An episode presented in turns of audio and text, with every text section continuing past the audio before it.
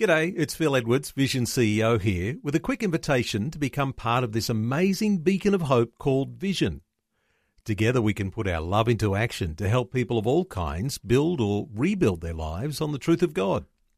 Please consider the part you can play during our upcoming Visionathon appeal, remembering that it's your support that makes Vision possible, including this podcast. 2020, bringing a biblical perspective on life, culture, and current events. Weekdays on UCB's Vision Radio Network. Find out more at vision.org.au. G'day and welcome to today's 2020 podcast. Matt G's with you as we take a look at life, culture, and current events. Just a reminder, of course, that you can hear our program every weekday from 10am Queensland, 11am Eastern Daylight Saving Time, and you can also catch up with some more of the highlights at vision.org.au. Check out our blog for more information as to what's on the program each day. Well, on today's program, we were talking about women and how women are growing to be effective as they serve in their local church alongside men. What roles are expected of women in the context of the local church? Are those roles that women take on different to the roles that men play? And how do they complement one another? Jane Tooher is the founder of the Priscilla and Aquila Centre at the Moore Theological College in Sydney, and she's intensely interested in inspiring and training women to excel in the ministry opportunities in their local churches. Jane caught up with Neil Johnson. Um, hello, Neil. Thanks very much for having me. Jane, what a fabulous ministry you've got because you recognised, I guess, uh, some time ago, and I'm going to get you to tell the story, you recognised that uh, women were doubting or were unfamiliar with how important their role was working alongside their husband, whether it be in a formal leadership ministry or whether it be working uh, in areas within the local church. I mean, I think that's true. That's true, Neil. But also, we look at not just married women, but also single um, women also working alongside men. So looking at the looking at everyone in the church, whether that woman is married or whether she's single. Um, so whether she's working alongside her husband or whether um, she's working with other men in the congregation, we're um, looking at encouraging women in their different roles in the church family. Well, Jane, in my experience over the years, uh, it seems to be, and while people who uh, are often men were, were called pastors, uh, leaders of that type pastoral care in the local church, often it was the women who were carrying the bag on all the hard work when it came to pastoral care. Is that something that you recognise? Um, yeah, I think that's definitely true that a lot of women are doing um, a lot of um, ministry behind the scenes. And so, um, you know, we believe that God has gifted every Christian, male or female, and so therefore He's gifted um, women um, by His Holy Spirit to um, serve the church, to equip the church, to build up the church rather, and to, um, you know, to reach outsiders. And definitely, I think um women generally, you know, are good relationally, um, that they do a lot of pastoral care in the church. Um, that's yeah, that's an area I think that generally women are really strongly gifted in, and women of all different ages as well. And I think our, our churches are testimony to that. We see that God's grace working through these women, ministering to other women. It's been fantastic. I love your scriptural foundation for the Priscilla and Aquila Centre, and of course, uh, it is the story of Priscilla and Aquila from the Scriptures. Mm. Give us a little, in a nutshell, account of that foundation that you have. Well, um, I was asked to start up a women's ministry um, department originally here at Moore College in Sydney, and I wanted that I wanted men to have ownership of it as well because I think it is really important that we think of women's ministry in relationship um, to you know general ministry and to think more seriously and creatively how men and women can work better together in ministry. So I wanted to name the centre. I didn't want to call it a women's ministry centre because I wanted men to have ownership of it.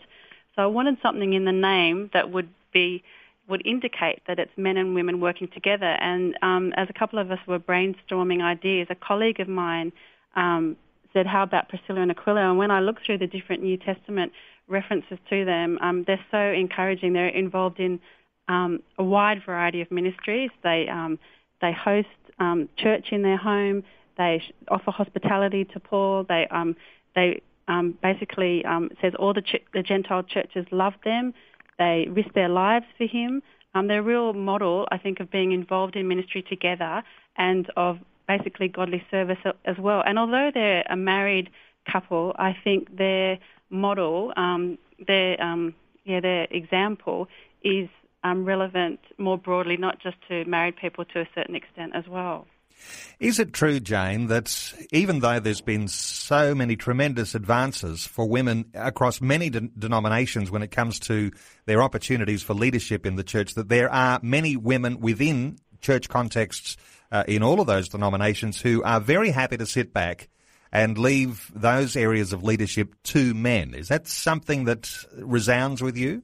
Um, yeah, I think that's definitely well. It's definitely the case that um, so for some, you know, many Christian women um, would not be happy to say be a senior, the senior minister of a church, the rector we call in the Anglican system, or the vicar, um, and they have biblical reasons for that, and they may not also be happy to preach to a mixed congregation, but those women also, and we would be we would be promoting this, can be involved in a whole range of other ministries. And I think it's a shame when we talk about ministry and we limit it solely to, you know, ordination to be the senior rector or, or to preaching to a mixed congregation because there's so much ministry that so many, um, you know, so many women can be involved in. So um, I think we do ourselves a disservice, um, the church does, when we, when we just limit it to being the senior rector and, um, you know, that being the focus and also preaching to a mixed congregation. There's lots of other teaching that women can do, even if you have a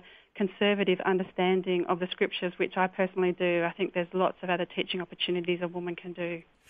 The interesting thing when you say conservative, you're talking about a biblically faithful pattern uh, that you're understanding there of what men and what women do in partnership in ministry. Um, yeah, so yeah, that's what I would see it as. Um, yeah, as being biblically faithful. Obviously, there's Christians who would disagree with me in that, but yeah.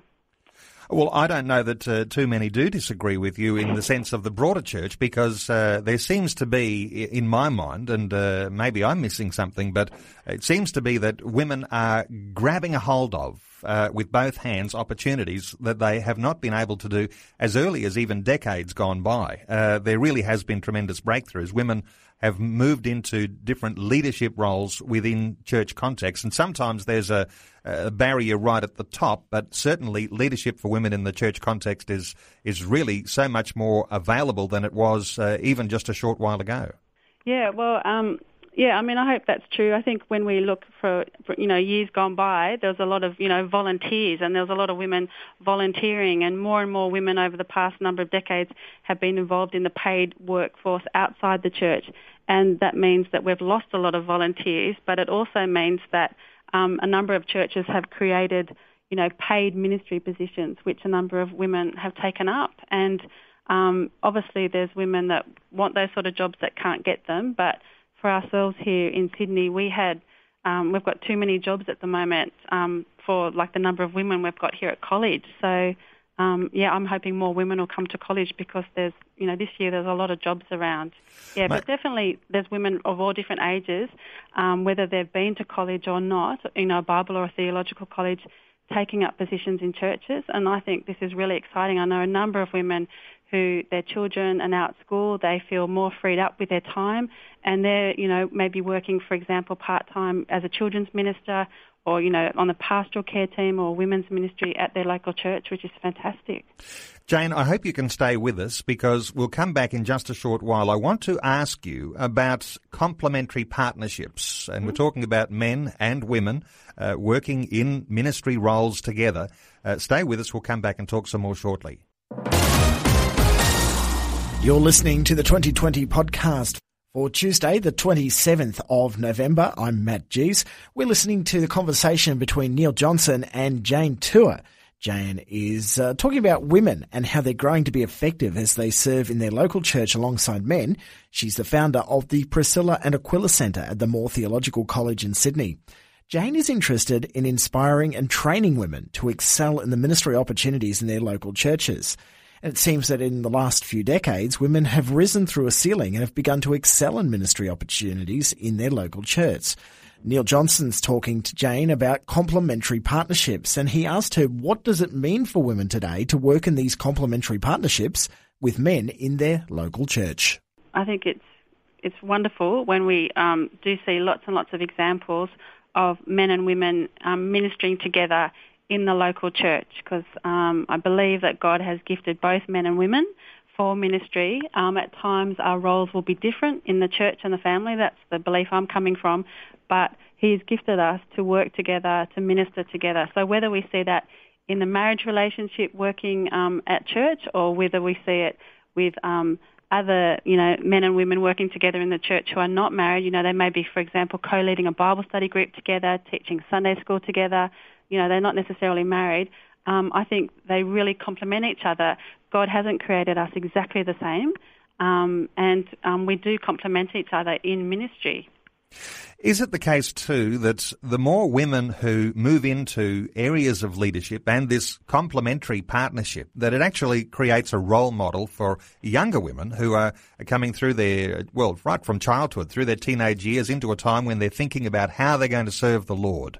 Uh, that they're looking at people, uh, and particularly women, as role models for actually how they can serve? Um, yeah, definitely. I think it makes um, ministry um, and um, serving others in the church formally, um, it, it makes it much more normal in their thinking. I know for myself, when I had um, older role models of women who ministered to me, it just became more normal in my thinking that, oh, yeah, that's what I could do, or that's what, you know, I should seriously consider, you know, being involved in teaching Sunday school or, or for myself now, being involved in full-time paid ministry.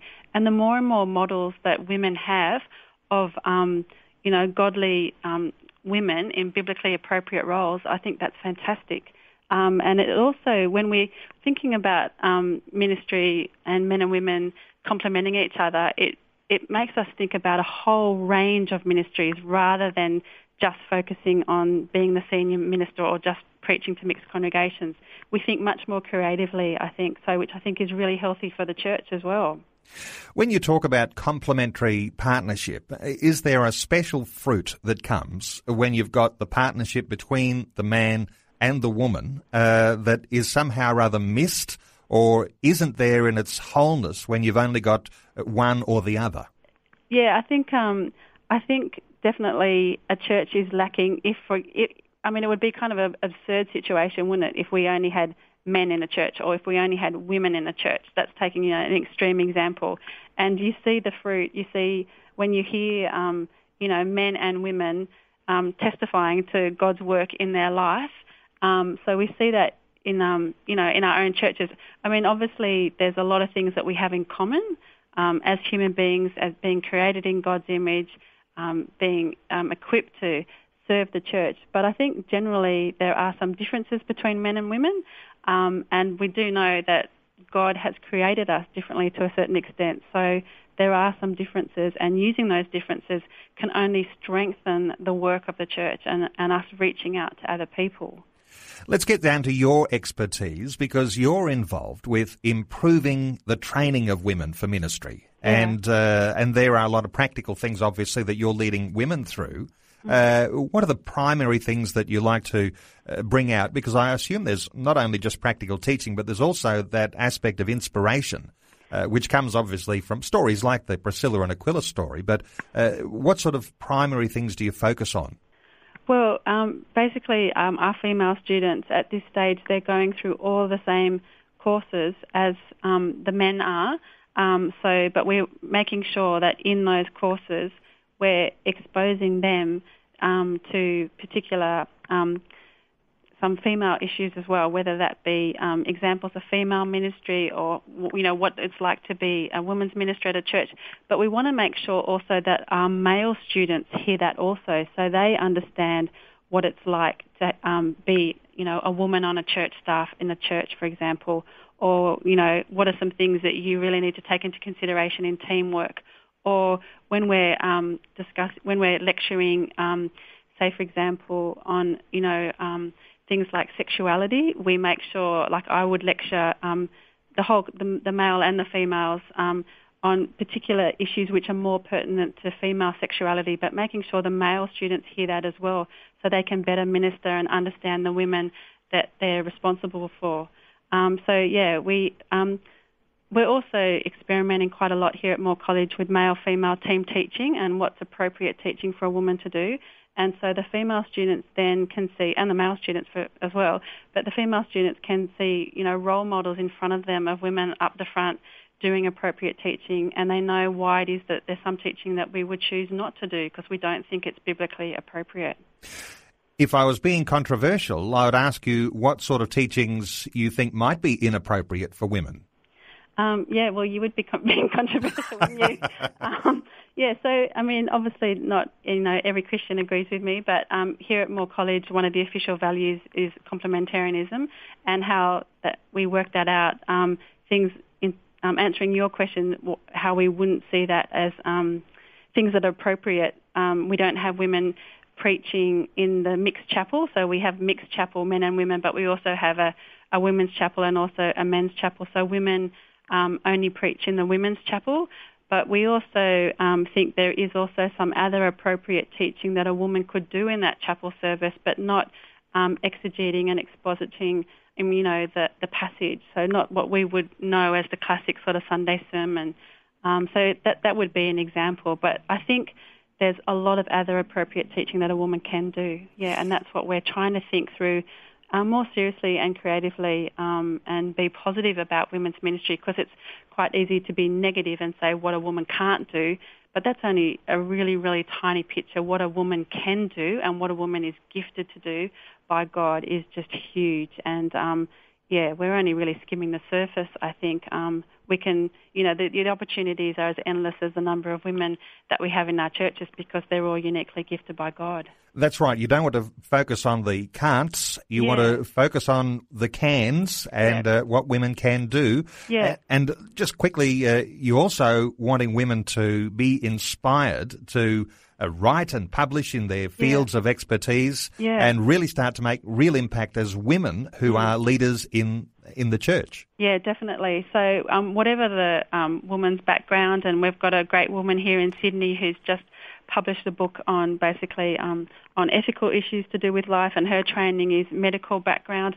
We're really wanting to encourage women in um, writing projects. So whether that's anything from a short article you know, or even a book review, right up to, you know, an academic, you know, commentary on a book of the Bible. But whatever that woman's gifting is and, and passion and might be something on evangelism that she wants to write, um, really wanting to encourage women with that. So we give them some help here at, Moore College if they want that.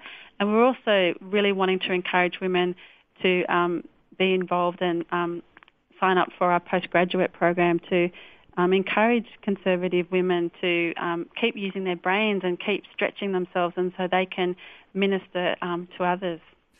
Well, Jane, you yourself are an inspiration, and there might be some who will follow through. I'll give the website at www.moore, that's M-O-O-R-E, dot edu dot au. Uh, Jane Tooher is the director of the Priscilla and Aquila Centre at Moore College. Jane, it's been a pleasure. Thanks for being with us today on 2020. Thanks very much, Neil. Like what you've just heard? There's more great podcasts, or you can listen to us live at vision.org.au. And remember, Vision is listener supported. Your donation of any amount will help us continue connecting faith to life. Learn more or donate today at vision.org.au.